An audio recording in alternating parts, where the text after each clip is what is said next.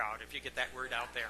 So, all right, I, I want to back up and uh, make an amendment, not an amendment, not a correction, but just an addition, addendum. That's what it is, not a correction, not an amendment, a, an addendum to what I said last week on the four blood moons. Uh, we spent some time on that. That message is on the uh, podcast, and you can find that. There's a note in the bulletin how to find it. Uh, you can get on that podcast and listen to last week's message if you missed it.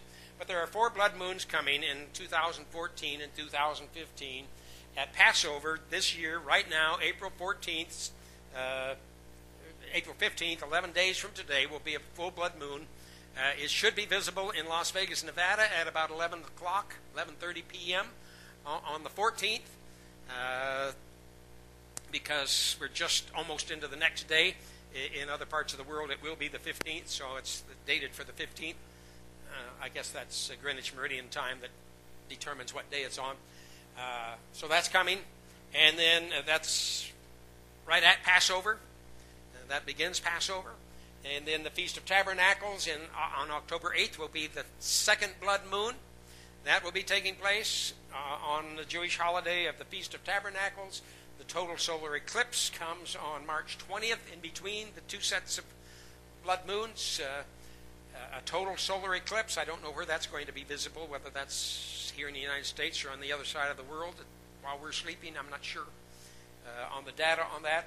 But then again, on Passover next year, April 4th of 2015, is the third blood moon, and again in September, the 28th of 2015, at the Feast of Tabernacles, is another of the, the final of those four blood moons. And if you want to know the significance of those, we talked about that at length last week. That uh, Israel has a history. Every time these four blood moons coincide with uh, holy days of Israel, some major changes happen within the nation of Israel, and that's a well documented thing. But there was one other thing that uh, just was driving me crazy, and I wanted to get it and give it to you, and I didn't have it ready last week. That uh, in addition to those four blood moons and the solar, so, total solar eclipse. Now, four blood moons, a tetrad of blood moons comes, you know, rarely, but a tetrad of blood moons with a total solar eclipse comes even more rarely, and those are happening now.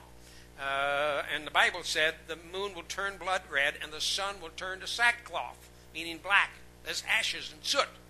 Uh, and so you've got those two things happening in the same set of circumstances coming up in 2014 and 2015. And then there's another interesting prophetic sign that just was driving me crazy, so I just want to share it with you quickly. How many of you have read the book The Harbinger by Jonathan Cain?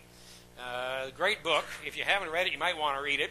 Uh, very interesting. It's a very readable book. It's fiction, so it's almost like a mystery. Once you start reading it, you just keep, it's a page turner, man. You just keep going and going and going to find out what's coming next.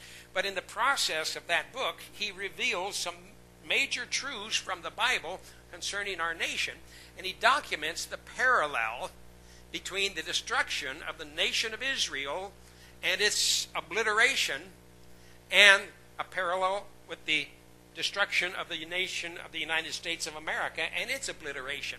And it's based on a prophecy given in Isaiah uh, chapter 9, verse 10. Isaiah 9.10. Now, Isaiah 9.10 says, The bricks have fallen, but we will build with dressed stones. The sycamores have been cut down, but we will put cedars in their place. And uh, that sounds like a pretty good thing, you know, when a calamity falls. Well, Israel had been attacked by a nation, and great destruction had been brought upon Israel, and this statement came out of that destruction as the leaders of Israel said, okay, well, we're going to rebuild bigger and better than ever. And they use those very words that are quoted in Isaiah 9:10. Come forward now to 2001 and September the 11th when the Twin Towers collapsed and this nation was attacked and uh, great damage was wrought on this nation. The next day, on the caps of, uh, on the steps of the Capitol building, the majority leader of the Senate quoted Isaiah 9:10 and said, "The bricks have fallen down, but we will rebuild stronger and better than ever." Sounds really good, sounds religious. He even quoted Isaiah 9:10 in the process. The problem with that verse is that's a verse of defiance. Israel was defying God, saying, You can knock us down if you want to, but we're going to get back up again. I don't know, it was one of my cousins, I believe, that uh, was in trouble, and I think he got a spanking uh, because he uh, wouldn't sit down. And after his spanking, he finally sat down and he said, I may be sitting down on the outside, but I'm standing up on the inside. I don't know if that really happened in my family or if that's just a, an old wives' tale, but you get the point. And that was the statement that Israel made to God after they'd been attacked, saying, You can knock us down if you want to, but we're going to rebuild bigger and better. And it's the same statement that the United States of America made after the attack of 9 11. Instead of getting on our face before God and saying, God, help us, God, guide us, God, give us wisdom in how to deal with this situation. What is it we've done? How do we need to change in order to bring about your righteousness in our land? No, we stood up and said, Don't worry about it. We got this. We, you ain't, you know, I'm standing up on the inside. We will rebuild. We'll, we'll get, get the job done. It's a defiant statement, not a statement of submission. Well, the Harbinger documents that, and, and you'll enjoy reading that if you want to take the time to, to study that whole thing. There's a whole series of events that go along with that. But one of the things that he, one of the points that he makes in that process of that book is that not only were we physically attacked and physically the buildings fell down, but we were economically attacked. In fact, that was the goal of the attack on the Twin Towers was to damage our economy and our economic system because the Twin Towers housed all of the major corporations in our financial system.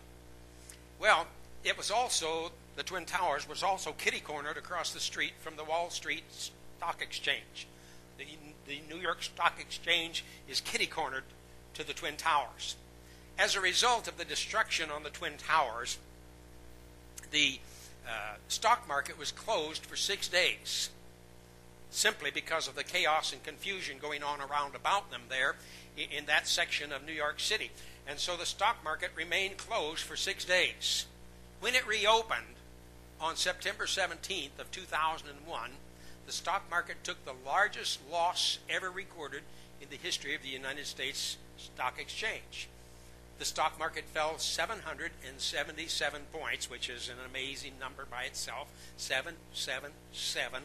Don't let that be wasted on you. Uh, we don't have time to get into numerology, but there's some significance even in that number. That's exactly how much it fell.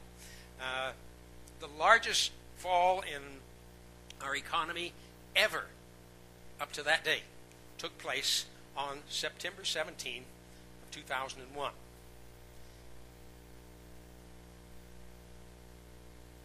Jonathan Kane points out that September 17th, 2001 is the first day or New Year's Day on the Jewish calendar.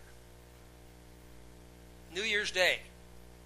It's New Year's Day of the seven year cycle of Jubilee. Remember in the Old Testament there was a cycle if you uh, sold your land or became in, in bondage to somebody, became a servant to somebody. It could only be for a maximum of seven years because on the year of Jubilee, everybody got to go home, go back to their property. All debts were canceled. All slaves were set free. Everything started fresh over on the first day of the new year at the end of that seven year cycle. Jonathan Kane says September 17th, 2001 was the first day of the Jewish New Year the, at the end of a seven year cycle, and all debts were canceled. Yes, debts were canceled as millions and billions of dollars were lost in the stock market. God wiped out our economy. Well, that's enough. Except that seven years later, God's economy runs in seven year cycles. Seven years later, on September the 12th, or September the 14th, and I, I guess it is, of 2000, no, September 12, 2008. Once again, our stock market took a crash.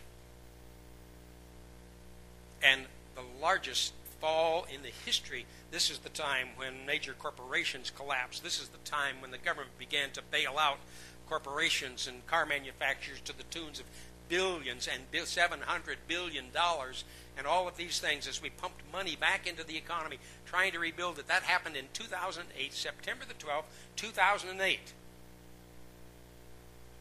would it surprise you to learn that september the 12th 2008 was new year's day on the jewish calendar?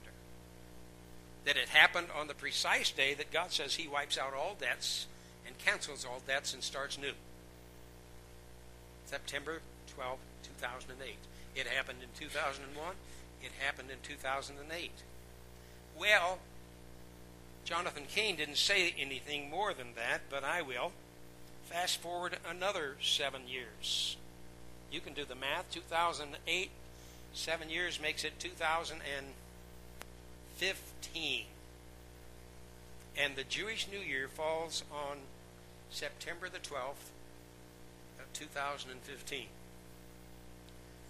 Every stock market analyst in the country today is saying our stock market is overheated, it's overinflated, the entire world economy has been pumped full of phony currency, and we're being kept up on unrealistic terms, and many calamity howlers are saying it's going to go any minute. It's going to go any minute.